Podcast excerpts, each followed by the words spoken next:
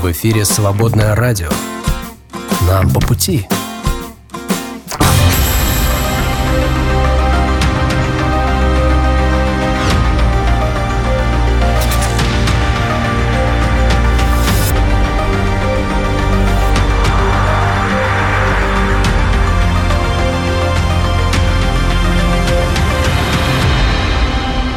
Планетарий. Друзья, добрый вечер. Здравствуйте, ребята и девчата. Мы наконец-то, вот они живые и настоящие, никакие не повторы, друзья. Это тот планетарий, который вы слышите вот э, прямо сейчас. Хотя это не точно. Ну, в смысле, что ты интриги наводишь на пустом месте? Точно? Нет, определенную а, долю загадочности, загадочности нужно, нужно сохранять, и, в общем-то, мало ли что. Знаешь, это добавляет интерес, мне кажется. Я М? хочу заметить, что мы с тобой э, сегодня э, открываем третий сезон планетария. Третий сезон планетария. Да, я посчитала, М, прикинула. Э, У нас были такой, такие с тобой значимые вехи и значимые перерывы в планетариях. Первый раз – это когда ты забегался, и я в твое расписание со своим планетарием не поместилась. У нас была пауза, Это когда я бросил планетарий. это когда ты бросил планетарий, но Мгм. потом запросился обратно. Ну, было. Так, было, Фактов было, не- не, выбросишь из истории, правда? Второй раз, э, второй такой большой масштабный перерыв в планетарии, это когда я ушла рожать человека. М, Митьку. Какого из них? Появился Митька, да. Второго. Ну и вот сейчас был такой некий летний дрейф. А, Картошка выкопана, урожай собран, и можно, можно снова начинать а, вот уже третий сезон планетариев. А, Давай его делать интересным. А я печалюсь. Я знаешь, почему печалюсь? Потому что обычно, когда начинается сезон планетария, зима скоро.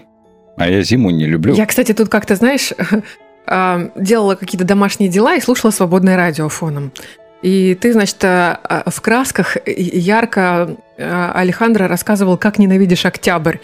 Я думаю, ну как некорректно. У меня вот в октябре день рождения, я люблю октябрь. Он сидит, рассказывает, как он ненавидит октябрь. Я точно так же...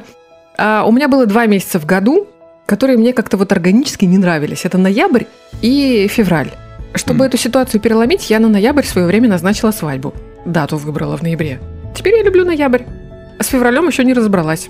Ну, я тебе как-нибудь с февралем помогу. Там же все-таки как-никак День Святого Валентина. Ой, какая прелесть. Да. Думаю, 14 февраля. Не вздумай забыть. Да. Еще 23 февраля там есть. То есть праздников там полно. Вот. А еще я не люблю январь. Знаешь, почему не люблю январь?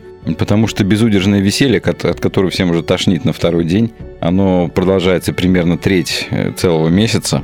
И, в общем-то, народ сходит с ума, не знает, куда себя приткнуть, и ты вместе с ним тоже начинаешь вроде бы работать, но понимаешь, что вроде бы ты работаешь, все остальные отдыхают, и вроде бы тоже надо как-то с людьми солидарно. Ой, выскажу мысль и уложу тебя на лопатки. Ты знаешь, Давай. вот эти все наши снобские рассуждения, не люблю то, не люблю все. Давай Бога благодарить, что у нас все это есть, правда? И мы рассчитываем на этот октябрь в том числе. Ты сейчас взяла большой лом, да, и воткнула мне прямо в сердце. Самое время Против начинать планетарий. Мне кажется, мы оба готовы, мы соскучились друг по другу, все будет интересно.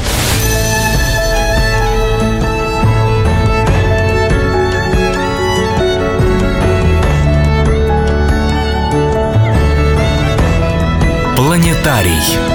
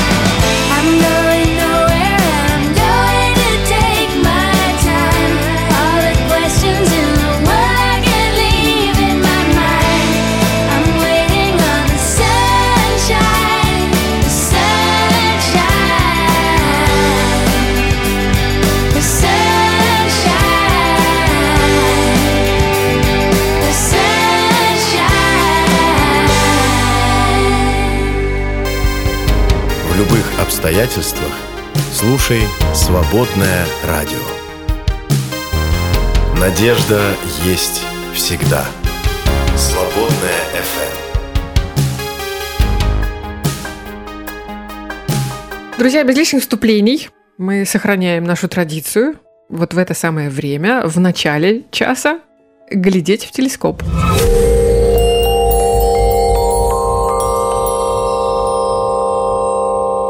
А Хотели бы вы покататься по Луне, мадам?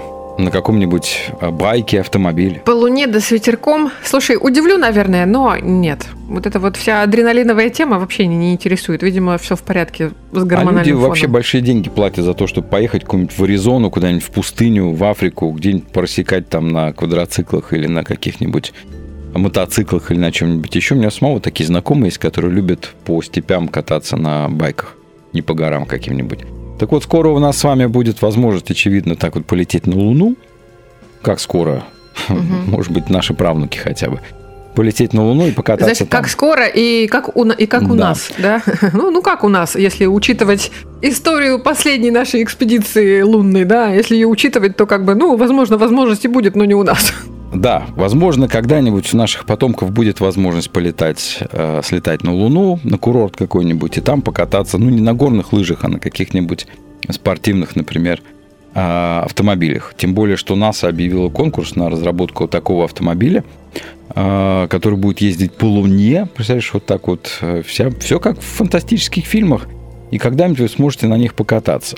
То есть это серьезная деловая Ну, информация. по сути дела, да. NASA объявила Конкурс, конкурс, да. создания Да. автомобиля, который Да. будет ездить по поверхности Да, Луны. да, да.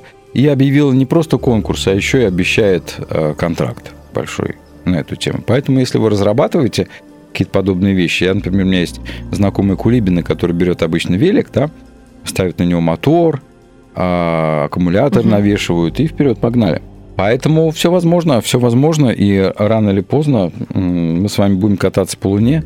Только знаете что, э, я еще на Земле-то был всего лишь в нескольких э, квадратных километрах, а мне уже на Луну предлагается. Я бы, наверное, все-таки на Луну тоже не полетел.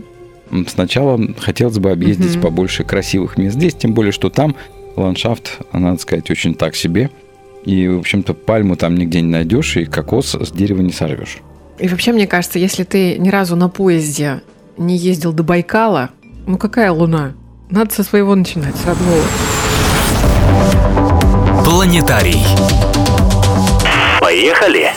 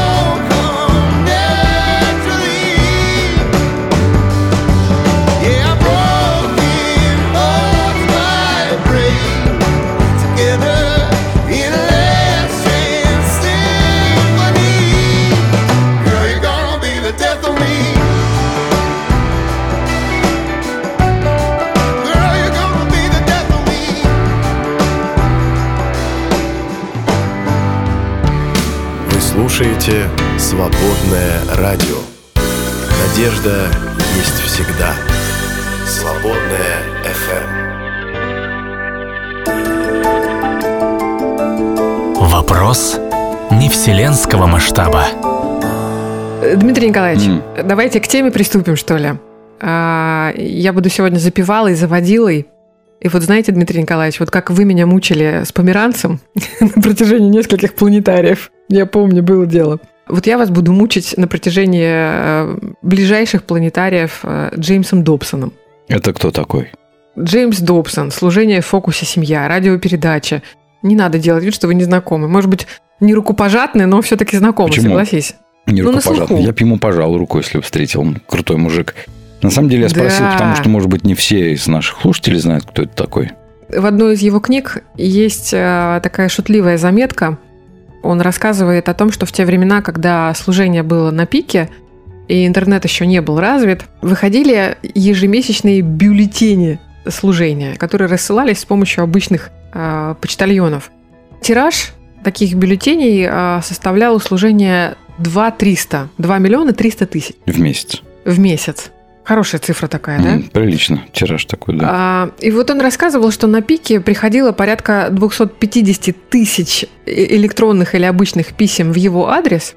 Он, естественно, всего не читал, но его сотрудники, как это водится для руководителя, готовили, э, я так понимаю, что-то вроде дайджеста. То есть он пробегался, всегда следил за тем, что актуально для слушателей, для людей, для тех, кто интересуется э, его рассуждениями, взглядами, мнениями. И вот однажды он рассказывал о девятилетней девочке Элизабет Хейс, которая прислала в его адрес, вот ни с того ни с сего, прислала ему э, список, 31 пункт, почему девочки лучше мальчиков. И с разрешения родителей он этот э, список по пунктам опубликовал в одном из своих бюллетеней. Тебе было бы интересно, если бы я тебе пробежалась э, по этому списку, почему девочки лучше мальчиков? Ну, вообще, я знаю, что всегда знал и всегда буду знать, что девочки лучше мальчиков. Ну уж давай, хорошо, я с удовольствием послушаю. Знаешь, всегда знал это одно, а вот разложить на 31 пункт, согласись. А вот это- это интересно, дорого а все девочки считают, что девочки лучше мальчиков? Или... Ты знаешь, кстати, забегая вперед, э, скажу, что когда я не зря говорила о тираже, да, когда вот этот список э, с помощью бюллетеней ежемесячного разошелся по штатам, э, ну сейчас, наверное, бы было уместно употребить слово хейт, да, то есть начался такой шквал обратной связи, и, конечно, мальчишки, мальчишки не стали долго ждать, и э, в ответ посыпались списки с формулировками с точностью наоборот. Почему мальчики лучше девочек? Вот э, я не поддержу в этом а, вопросе доктора Добсона. А, Ясно же дело, что это чисто вот такой вот вброс на вентилятор. Да? А публиковать такое, слушайте, ну, когда люди говорят, что одни лучше других именно по какому-нибудь признаку, например, один народ лучше другого, мальчики лучше девочек, девочки лучше мальчиков, рыбаки лучше охотников, автомобилисты лучше, чем а, байкеры и так далее. Да, это же ведь чем-то дурным пахнет всегда, нет? Кстати, он сам э, делал в своей книге сноску на то, что действительно на него обрушился еще и гнев родителей, как он на- называет мамы, мамы медведицы, которые накинулись на него. Это мамы мальчиков. Он еще и обидел их, понимаешь, всех, А, мамы да, он их обидел этим списком, поэтому поспешил и список от мальчиков обобщить и тоже а, в одном из последующих бюллетеней опубликовать. Ну давай, так или Наташа, иначе. набрасывай, да. Во-первых, девочки почему лучше мальчиков? Потому что девочки жуют с закрытым ртом. М.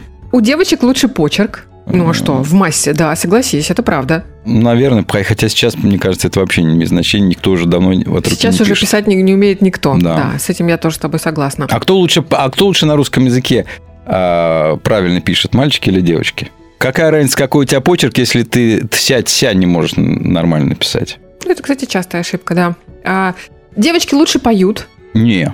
А Я скажу так, э, мужской вокал мне нравится много, много больше. В нем гораздо больше глубины всегда, чем в женском. Адель не в счет. Девочки лучше умеют причесываться. Просто мальчикам без надобности. Девочки закрывают рот, когда чихают. Ну, глаза при этом закрывают ровным счетом все. А Знаешь, зачем люди закрывают глаза, когда чихают? Ну, чтобы не вылетели, Чтобы конечно. не вылетели, да. Для чего еще? А, девочки быстрее учатся. Девочки добрее к животным. Девочки не пахнут так плохо. Девочки более сообразительны. М. чаще получают то, чего хотят, вот это верно, мур-мур-мур. От девочек, ну вот видишь, повторяющиеся пункты, от девочек не бывает столько зловония. Зловония столько не бывает. Давай посмотрим, что, что получилось в ответочку, что обобщили из э, списков мальчишек. Вот если, если бы я был тем мальчиком, э, который отвечал, писал ответку на это, я написал только один пункт. Мальчики меньше времени тратят на всякую ерунду, чтобы писать, э, тем более 31 пункт. Но, тем не менее, мальчики написали 47 пунктов. Я, конечно, все зачитывать не буду, я тоже перескочу через, э, через слово, потому что есть дублирующиеся, повторяющиеся. Мальчики могут честно посмотреть весь фильм ужасов и ни разу при этом не зажмуриться. М, Мальчиков не так легко смутить. м, Не согласен. Мальчики лучше залезают на деревья. Мгм. Мальчиков реже укачивает в автомобиле. Мальчики лучше ездят на тракторе. Вот это мне нравится. Мальчики не боятся ящериц, не плачут и не сожалеют, если прибьют муху, не тратят столько дезодоранта. Это ответочка прилетела, да? Видимо, на пункт про зловоние. Ну и аргументы, которые, наверное, которым можно завершить этот разговор. Мальчики были созданы раньше. Ха-ха-ха. Да-да-да. Точка в Да. этом разговоре. Такой туз в рукаве. Да, Да, туз в рукаве. были созданы Ну, раньше. А, на, на самом, на самом деле а, разницу между мужчинами и женщинами понимают даже дети, да, пускай это такая полушуточная, полу тебе не понравившаяся тема, но это как минимум говорит о том, что различия есть и точка. Нам с этими различиями жить, быть и как-то пытаться быть счастливыми. Ну, вроде бы как разговариваем на одном языке, читаем одних и тех же философов, писателей, слушаем примерно одну и ту же музыку, а при этом, конечно, мы различные. Да, мы тестостерон, вы эстроген. Когда мужчина говорит на очередную просьбу жены или детей, когда он говорит эм, «я занят», Мгм. Он ведь под этим понимает что-то для него серьезное, а мы под этим слышим. Мы слышим, что нас не любят, нам не хотят посвящать время, и вообще человек пытается всячески избежать, может быть, какой-то помощи своей жене, может быть, какого-то взаимодействия с сопливыми детьми. И вообще мужчина хочет быть там, где всего этого нет, где ему м, комфортно, чисто, свежо, и можно заниматься самореализацией своими делами. А может, он и правда занят, и может быть, он просто не может, э, не знаю, э, найти в себе столько сил для того, чтобы взаимодействовать, как ты говоришь, с сопливым ребенком. Давай поговорим сегодня о мужской занятости. М, Хорошо, давай, с удовольствием Давай? поговорим, да. Почему вы всегда заняты?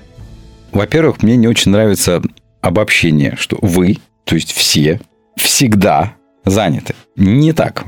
А, ты на работе, ты занят именно какими-то производственными вещами.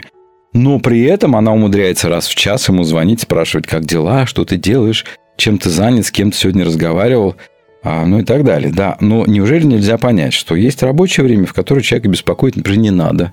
Я поняла, куда ты клонишь. А, подожди. Сколько раз из тех ответов детям, давай сейчас не про жен, про детей. Дети подходят, пап, давай поиграем. Сколько, вот попробуй в процентном соотношении, вот так честно, вот из тех «я занят», которые слышат э, дети ваши, на самом деле я занят а, по-настоящему, и это очень важно. Это вот сколько процентов из всех ваших «я занят» в ответ на просьбу ребенка вот так или иначе заполучить вас в качестве компаньона, неважно, для игры, для прогулки, для общения, может быть, для просто лежания на диване. Любому мужчине очень сложно, и по объективным причинам сложно, а, реагировать спонтанно на спонтанные позывы детей, жены, чем-нибудь еще. Вот взбрело в голову, что сейчас он хочет с тобой поиграть. И ты такой должен все А надо бросить записываться и ребенку? пойти поиграть. Нет, ну есть какой-то, а, не знаю, там, а, грамотный отец скажет, например, дети сегодня в 4 часа дня, в субботу, Я с например, вами играю. нет, мы, мы, мы пойдем там в парк, например, да, Мгм. с вами. И отец их собирает, в 4 часа выходит э, из своего Мгм. берлоги, там, из своего рабочего какого-нибудь там закутка, или из Ага. гаража, откуда он там приходит, не из гаража, причем там с подвала, откуда-нибудь с чердака, из соседней комнаты, с кухни, с туалета, в конце концов. Приходит и говорит, «А, 4 часа, поехали. А никто не готов, никто не собирался. Да, и еще, значит, он а, сделает это раз, два, и потом, когда дети начинают собираться только не в 4, а в 4.30, например, да, а потом такие в 5 часов приходят, пап, мы готовы. А папа такой уже может сказать, извините, все, 4 часа прошло, мы в 4 часа должны были, должны были поехать. Да, расписание для мужчины гораздо, может быть, важнее, чем для, для женщин или для детей. Но это не значит, что его не должно быть, это нормально. Или если, например, а, отец забирает детей из школы, и он задает вопрос, дети, во сколько у вас заканчиваются уроки? И дети начинают. Одни говорят, у меня 4 урока, другой говорит, у меня 5 уроков, у меня 6 уроков. Нет, я не так вопрос поставил. Во сколько, а не сколько? Вот, и понимаешь, тут а, для мужчины важна а, определенность, а, график. Он должен куда-то это вставить, в том числе Мгм. игру. И когда, например, у него по каким-то причинам, не знаю, что у него там на вечер может быть запланировано, например, на субботний, тренировка, например, да, запланирована на субботу вечер, на 7 часов вечера. И тут, значит, без двух минут а, 7 приходит а, кто-нибудь из детей или а, еще лучше ребенок с женой и говорит, давайте поиграем в настольную игру, в монополию. Вот сейчас, понимаешь, им вступило в голову, вот сейчас, вот в этот конкретный момент, играть в монополию. И они на тебя обижаются за то, что ты говоришь, знаешь, у меня сейчас тренировка. Ну подожди. Обижаются все такие. Ну, подожди, «Ох, ну, а папа как- не хочет с нами играть, понимаешь? Ну подожди, ну подожди, подожди, ну а как быть-то? Ну что, с утра согласовывать, во сколько мы сегодня играем в монополию? Да, Да. мы про нее не думали, у нас творчество, у нас процесс. Мы такие посмотрели друг на друга. «А, давай поиграем, Ну, так давай поиграем. Так играйте. Кто ж не дает-то? А, а что папы-то никогда нет вот в этих Нет, ну, мероприятиях? во-первых, никогда не говори никогда. да? Папа-то бывает, и бывает такое, что... Но не всегда, понимаешь, вот а, можно раздвинуть свои планы для того, чтобы поиграть в хотелку какую-то. А давайте поиграем в монополию. А почему? А папа приходит такой и говорит, а давайте поедем на великах. Это гораздо лучше, полезнее для вашего здоровья, э, смартфоновского здоровья, да, чем поиграть в монополию. Давайте поедем на велик. Все такие, фу, мы не хотим, мы не поедем, и, и все. Ну, понимаешь, да, в чем разница? Вы-то хотите, чтобы мир крутился вокруг вас. А у мужчины могут быть другие планы, например, та же самая тренировка, или поехали покатаемся на великах в конце, или пошли за грибами. Все таки нет, мы не пойдем за грибами, ты лес, там мошки, там все такое. А в монополию он обязан играть. Знаешь что? Да. Музыкальная пауза, а а я пока доводы придумаю. Сказать-то тебе нечего. Планетарий на свободном радио.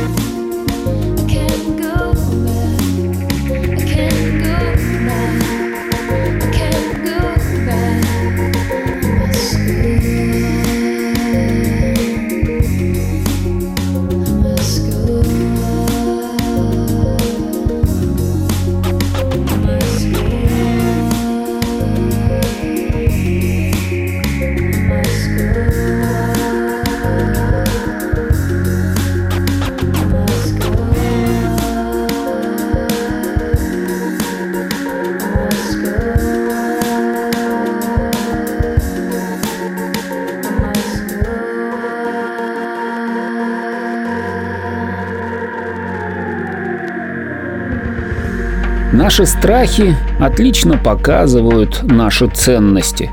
Боимся потерять здоровье, значит для нас оно имеет особенное значение.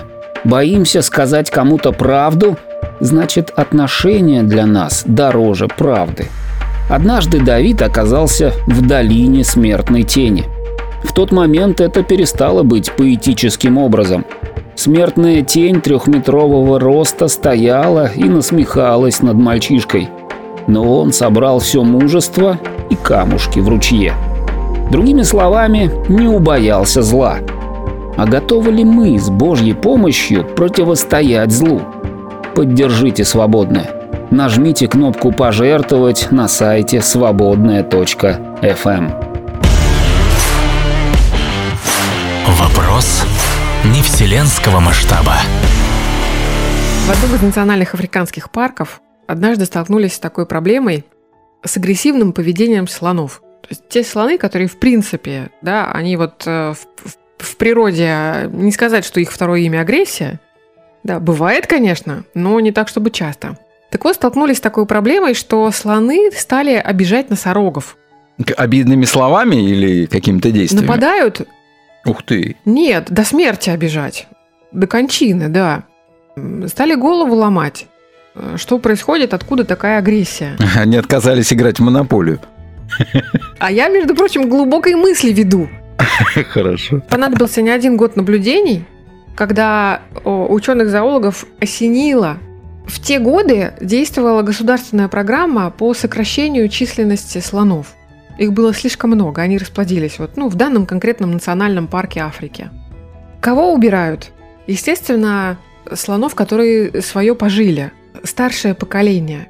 И зоологи, ученые, пришли к выводу, что вот это вот а, буйное, неконтролируемое поведение слонов, это ведь как раз-таки поведение тех слонов, которые выросли без старшего поколения. Представляешь? То есть у них не было примера поведения, у них не было вот того старшего поколения, отцов или, может быть, даже дедов, я не знаю, у слонов там есть в стаях дедушки или нет, не было тех, кто бы их остановил, кто бы их скорректировал, кто бы их агрессию там направил в нужное русло. Представляешь, то есть это фактически те слоны, что выросли без отцовщиной, пустились во все тяжкие. Вот просто обижать ни в чем не повинных рядом лежащих в грязище э, носорогов.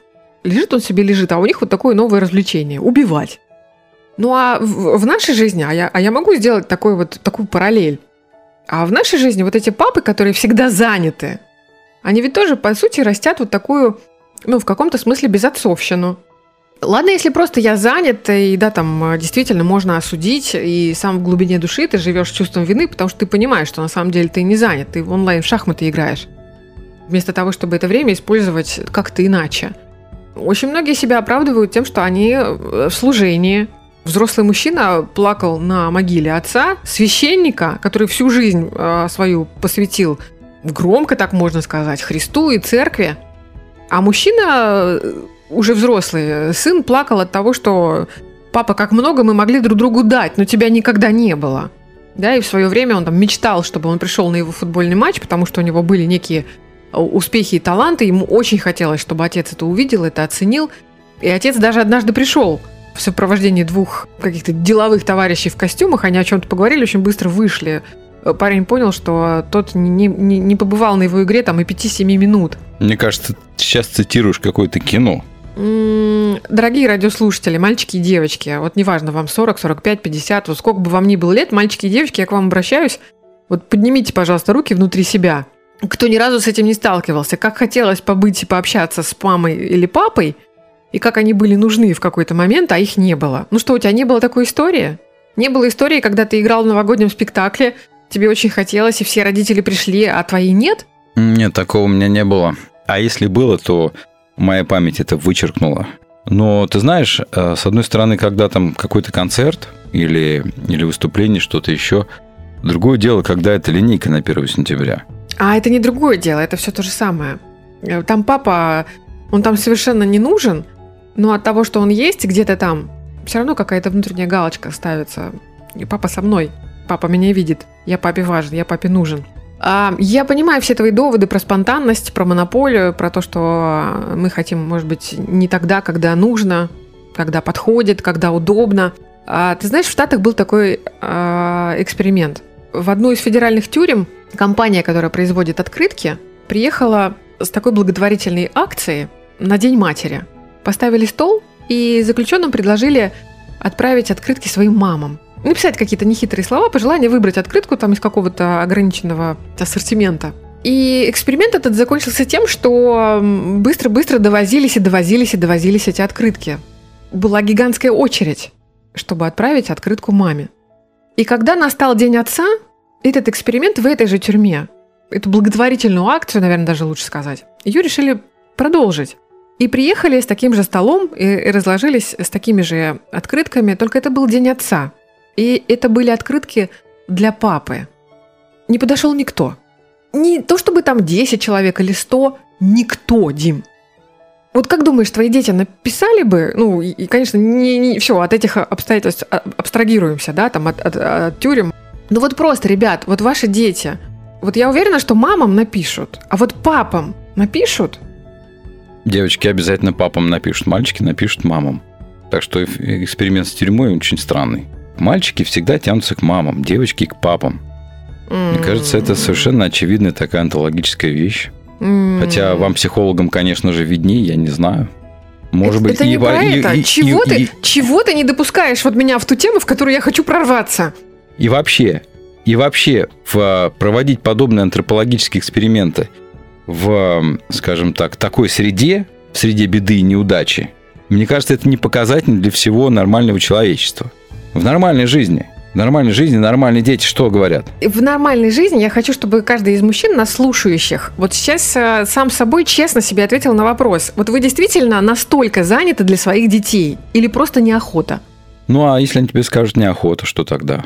Тогда надо понимать последствия, да, и что по щелчку, когда тебе приспичило в лес за грибами или покататься на великах, никто не побежит это делать. Потому что нет взаимодействия и нет контакта. Может быть, ты в чем-то и права, конечно. И нет открыток.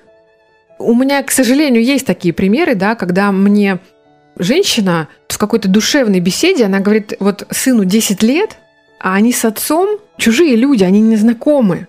Его никогда для него нет. Они живут в одной квартире, да, в, там, ну, в одном помещении, они видятся по утрам, видятся по вечерам.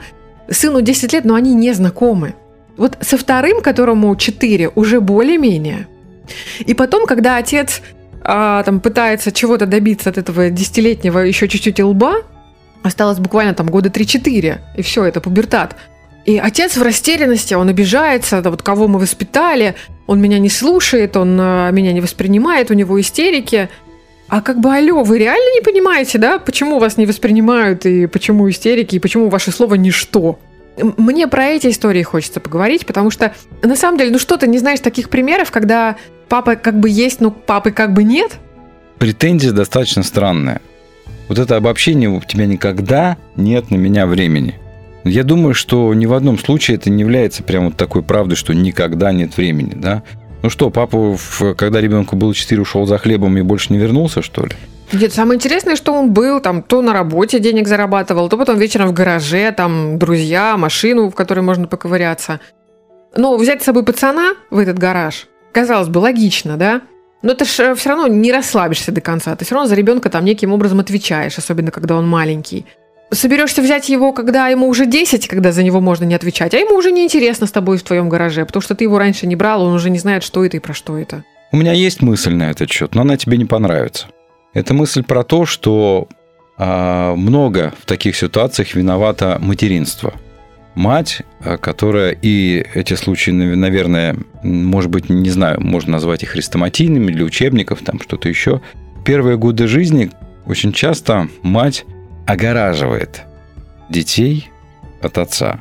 Он же не знает, как его держать, как там менять подгузник, как то, как все, как гулять с ним не знает. И вообще не могу даже отпустить его гулять, потому что там буду нервничать а, и так далее. То есть она всячески опе- опекает ребенка как нормальная, казалось бы, мать, но при этом а, по какой-то причине непонятной а, своего мужчину к ребенку практически не подпускает.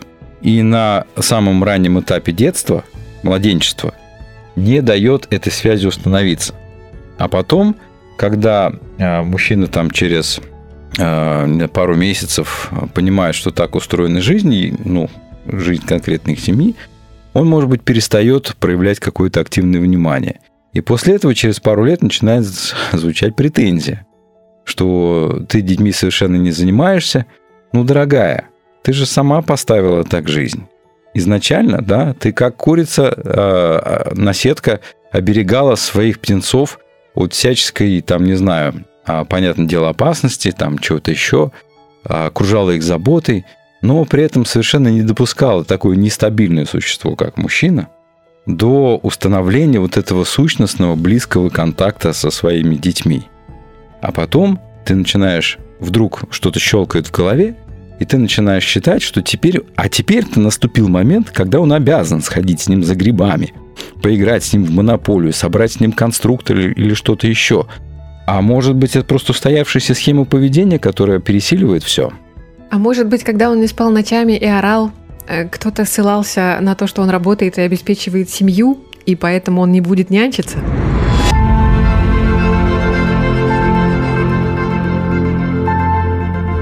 Планетарий на свободном радио.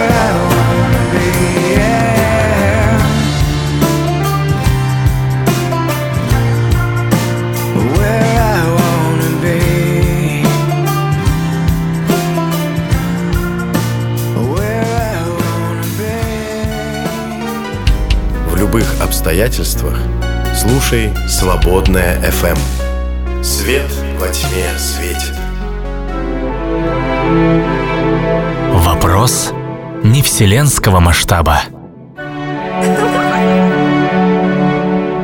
Отлично помню твои слова. Это было в каком-то из планетариев. А, я так мотивирую переслушать все наши планетарии в подкастах. А, В каком-то из планетариев очень меня впечатлили эти слова про то, что мужчина воспринимает своих детей через женщину.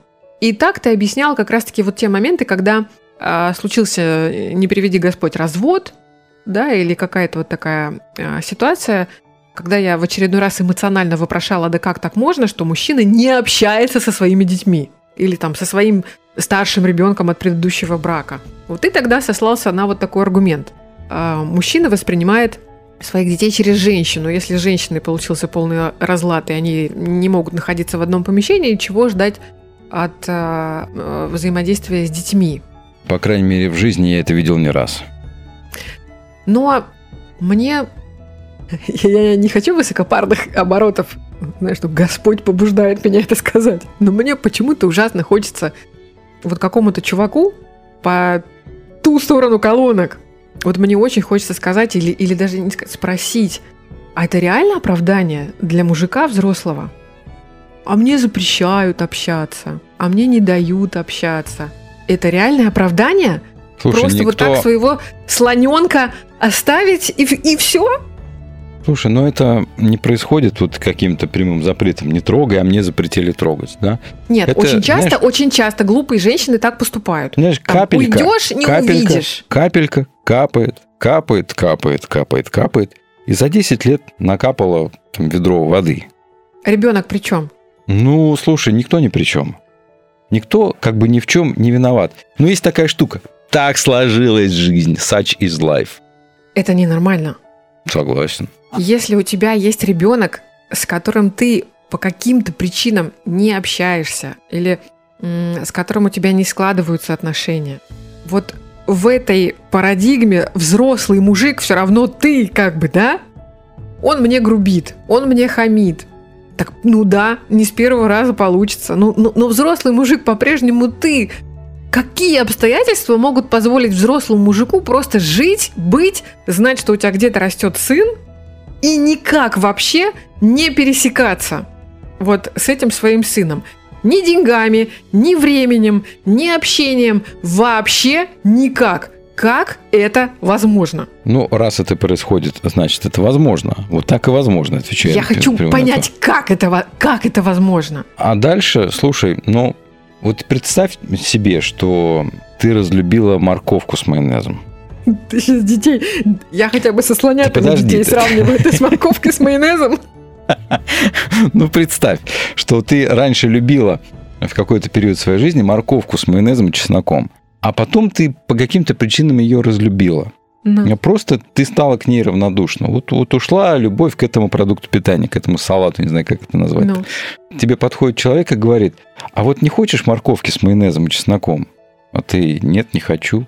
Ну как же так? Ты же когда-то хотел, а сейчас не хочу. Ну, может, ты на нее посмотришь, понюхаешь и опять полюбишь. Может быть, ты, может, тебя получится. Может, ну попробуй хотя бы на один зубок. Я не Ну, это хочу. на Вот отношение к интересно. женщине, с женщиной укладывается, твой пример. Мне, мне, вот, мне вот интересно, как, а, если человеку не хочется, как его можно убедить, что ему должно захотеться? Как можно не хотеть общаться, видеть, взаимодействовать, быть во Вселенной своего ребенка? Значит, это риторически эмоциональный очень вопрос, и возглас твой во Вселенную сейчас улетел, пусть она отвечает. А я тебе скажу, раз такое происходит, значит можно. Значит возможно, значит было стечение трагических обстоятельств жизни, а, не знаю, какого-то а, кризиса отношений, чего-то еще, что так случилось. Люди теряют друг другу интерес, в том числе мужчины к женщинам, женщины к мужчинам, дети к родителям, родители к детям. Такое, к сожалению, трагично, но бывает. Поэтому я тебе говорю, просто это бывает, потому что это бывает. И каждую историю, конечно, нужно разобрать отдельно. А что ж там было, что привело к этому? Если бы ты меня спросила, как к этому пришло вообще, вот тут можно было бы, наверное, поговорить, что делают молодые родители, а, отцы, а, матери, дедушки, бабушки, тещи, тести, а и так далее на раннем этапе какого-то детства, что потом, когда ребенок вырастает, приводит к такому, что папа совершенно не хочет не то, чтобы иметь дело с мамой, он еще не хочет э, иметь дело с, со своим сыном, с дочерью, там, с родителями. Ага, а потом еще и обижается, когда те в ответ не хотят иметь дело с ним. Нет, ну там уже вряд ли кто-то обижается в ответ. Так, давай так, но- я поняла. У нас э, никакого пролетарского лозунга не будет, это я поняла. Нет, ну не То будет. есть ты же не скажешь, что да, ты не скажешь, мужики, одумайтесь, ты вот этого не скажешь сегодня, У не тебя был- произнесешь. Пролетарский вопрос. Собственно, как так вот это вот все возникает, Да. да. и как это может быть, как ты можешь. Это вопрос, вот, на который у меня есть определенный ответ. Это просто случается, значит, это бывает.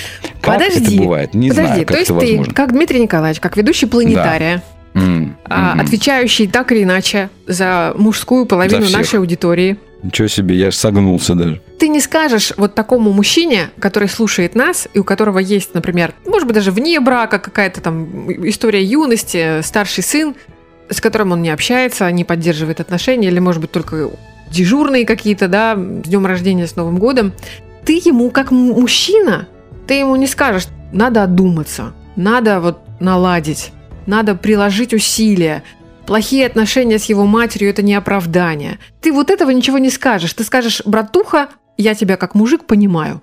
Во-первых, я здесь сижу не как проповедник, а то, что ты предлагаешь мне начать проповедовать. Как же это плохо, как же это ужасно.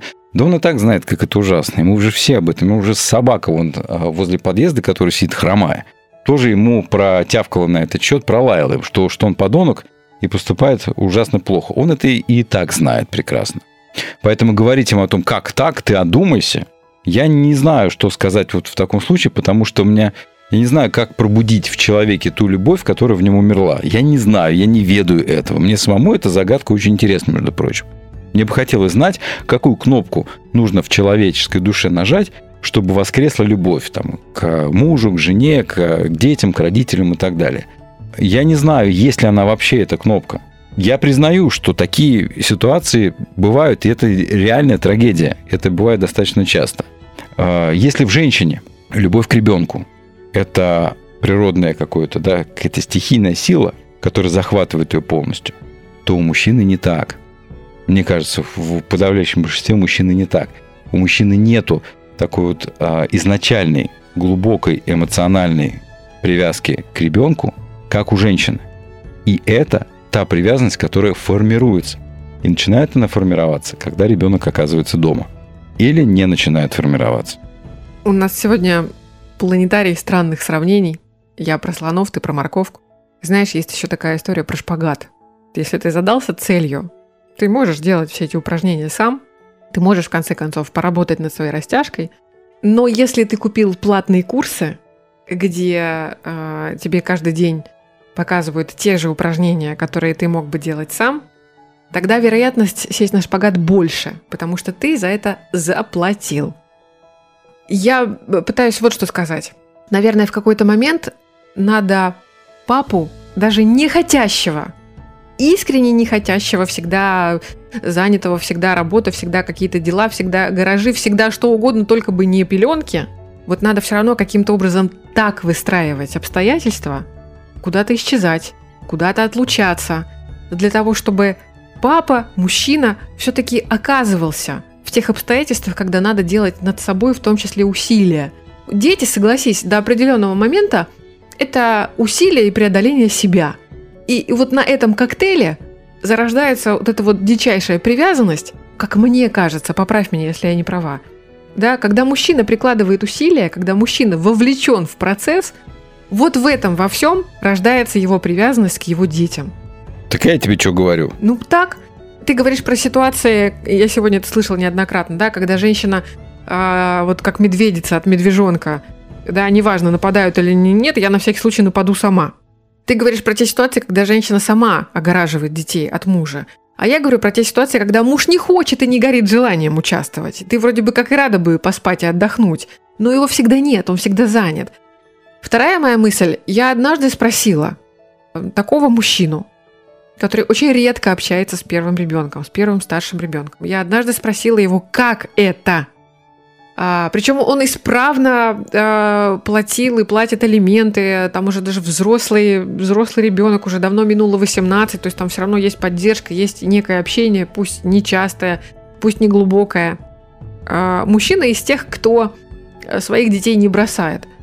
А, и неважно, что сложилось с матерью. Но вот он поделился, я поделюсь с вами.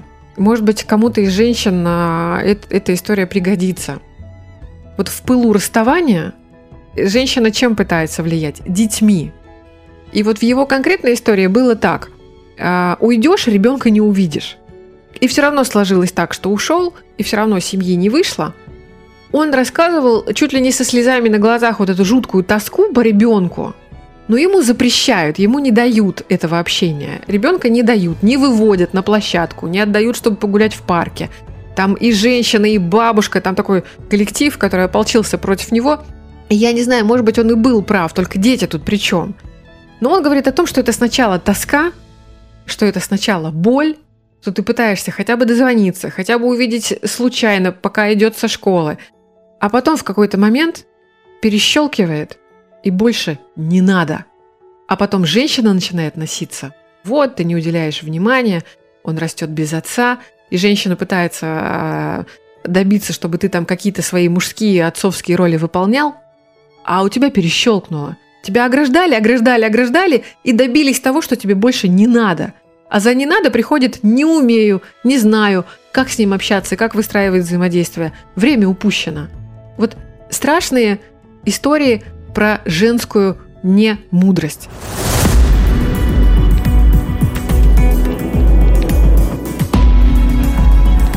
Планетарий.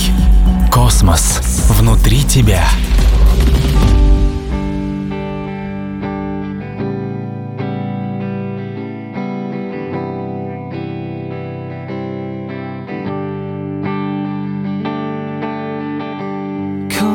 close to me, too close for words, and still my beating heart. I find your thoughts with that one glance, we're going all the way.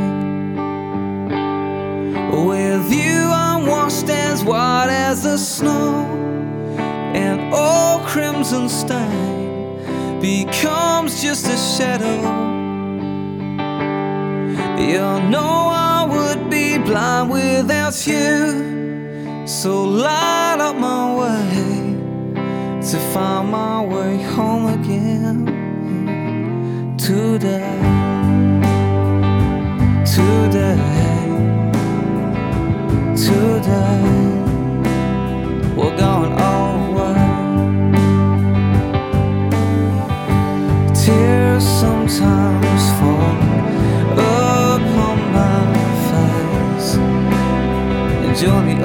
of.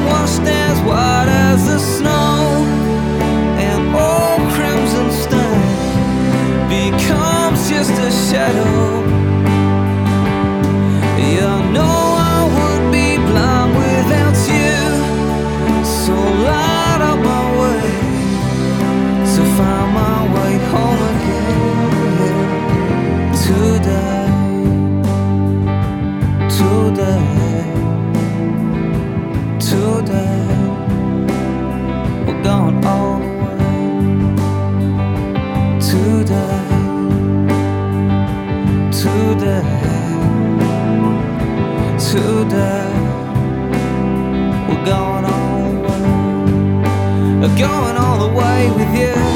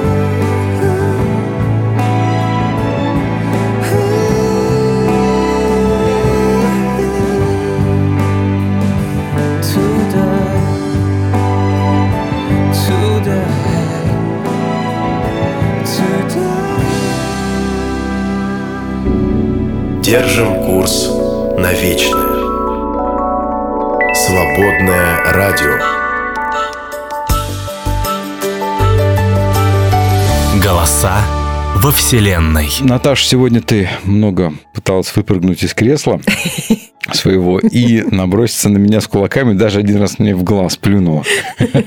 Образно, образно. Пусть образно, но все равно. Я понимаю, что мы всех проблем в планетарии не решим, но наш планетарий любит за то, что мы честно говорим о вещах, да, порой даже не зная сами толком, о чем говорим.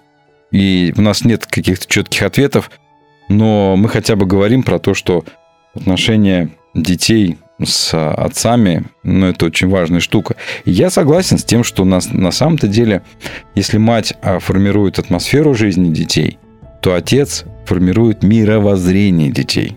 Как ни крути, а он это делает. Задача отца – формировать отношение к жизни, к внешнему миру. Мать все внутрь, внутрь, в семью. Отец – это, это привнесение внешнего. Ничто не может так формировать, как вот э, роль отца. Это касается и мальчиков, э, касается и девочек. Очень жалко, если ты как отец, ну, приходишь с работы и просто утыкаешься в телек, ложишься на диван, достаешь себе чипсы, пиво, и, в общем, так проходит. Дети-то ведь не видят, что ты, оказывается, на работе, там, не знаю, ты большой дизайнер, программист, или, или хирург, или, или, я не знаю, кто, врач, э, не знаю, там, кардиолог, уролог, кто-нибудь еще, что ты спасаешь жизни людей. Ты вроде бы там спасаешь жизни людей, а тут твой собственный ребенок, который э, гибнет фактически, может быть, его будущее от твоего же собственного образа жизни. Поэтому проблем-то есть. Мы просто не знаем, что с ней делать. Знаешь, когда евангелистов юных об- обучают, очень любят вот это сравнение, что у каждого человека внутри пустота, которая равнозначна... То есть занять эту пустоту может только Бог. Но люди об этом не знают, и поэтому пытаются эту пустоту закидать какими-то зависимостями, какими-то пристрастиями. Ну, знаешь всю эту тему, что я тебе рассказываю, да, все слушатели знают. Вот мне кажется, что по аналогии внутри каждого из нас есть а, мы все-таки социальные существа, да, мы такие, такими задуманные, сделанные, воплощены. А внутри каждого из нас есть а, место для мамы и есть место для папы. И неважно, были ли они там физически, да, в нашей жизни, на протяжении всей нашей жизни. Но место это есть, и вот у меня, например, знаешь, были сложные отношения с отцом, достаточно сложные. Он был сложным человеком. И его уже нет среди нас. Но я хочу сказать, что я, во-первых, все равно по нему скучаю, несмотря на то, что он был сложным. И ты знаешь, когда родился Митька, сын, он безумно на него похож. И я вот помню вот э, э, эту ладошку маленькую в роддоме. А, а когда дети рождаются, они такие сморчки, да, там еще не сразу понятно, на кого похож. А, но ладошка, вот у меня в руке была миниатюрная ладонь, пальцы моего отца. Вот та ладонь, которую я помню, которую я там держала, когда его за руку, будучи маленькой девчонкой. Если вы отец, получились у вас отношения, складываются они или не складываются, вы все равно вот, вот это пространство в этом ребенке, в вашем ребенке, даже если вы с ним не общаетесь, и вы про него забыли, и вы его не поддерживаете, в нем есть вот эта пустота, которая отведена для вас. Я все-таки буду настаивать на том, что мы взрослые, и мужчины, да, ты говоришь про такую эмоциональную составляющую, ты на нее клонишь, да, клонишь, клонишь.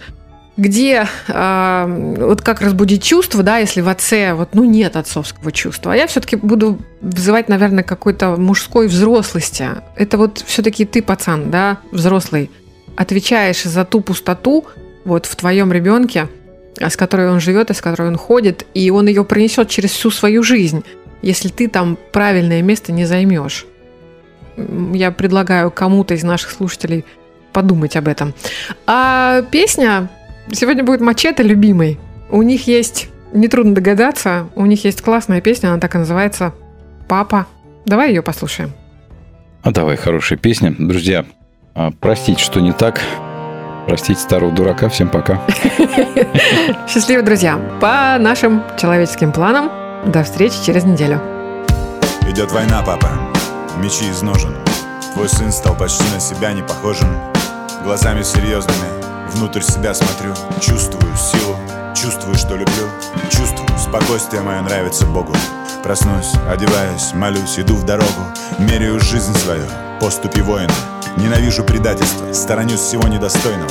За каждым словом своим стараюсь чувствовать истину. Моя душа — чистое небо Иногда в глазах слезы. Говорю с тобой мысленно. Я рад, что понял, папа, все во мне. Че париться? Кто-то видит войну в мире Я вижу мир на войне.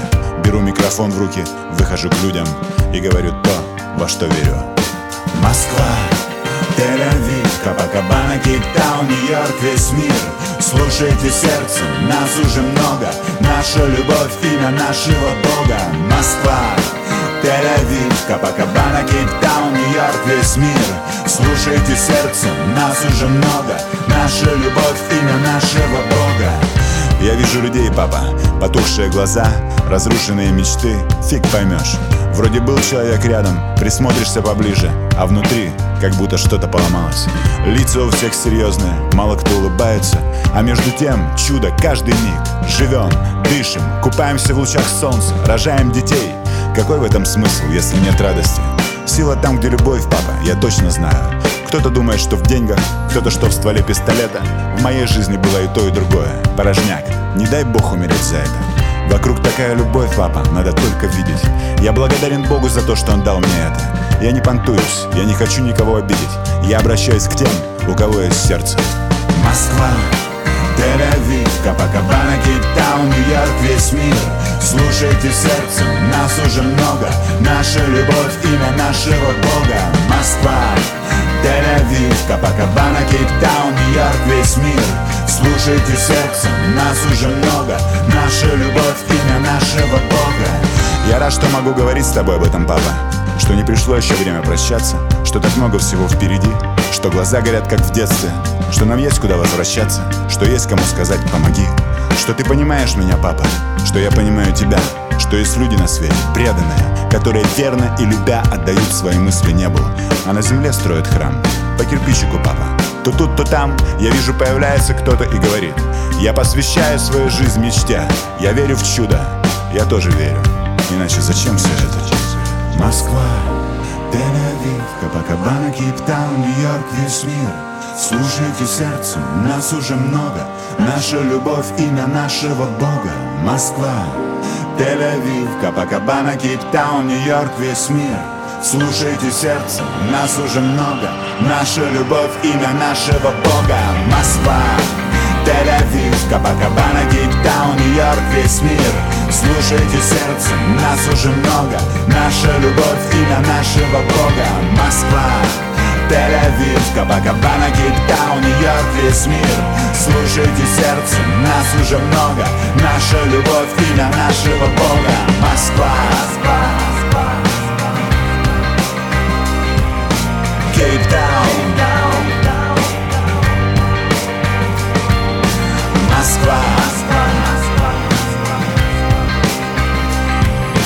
Нью-Йорк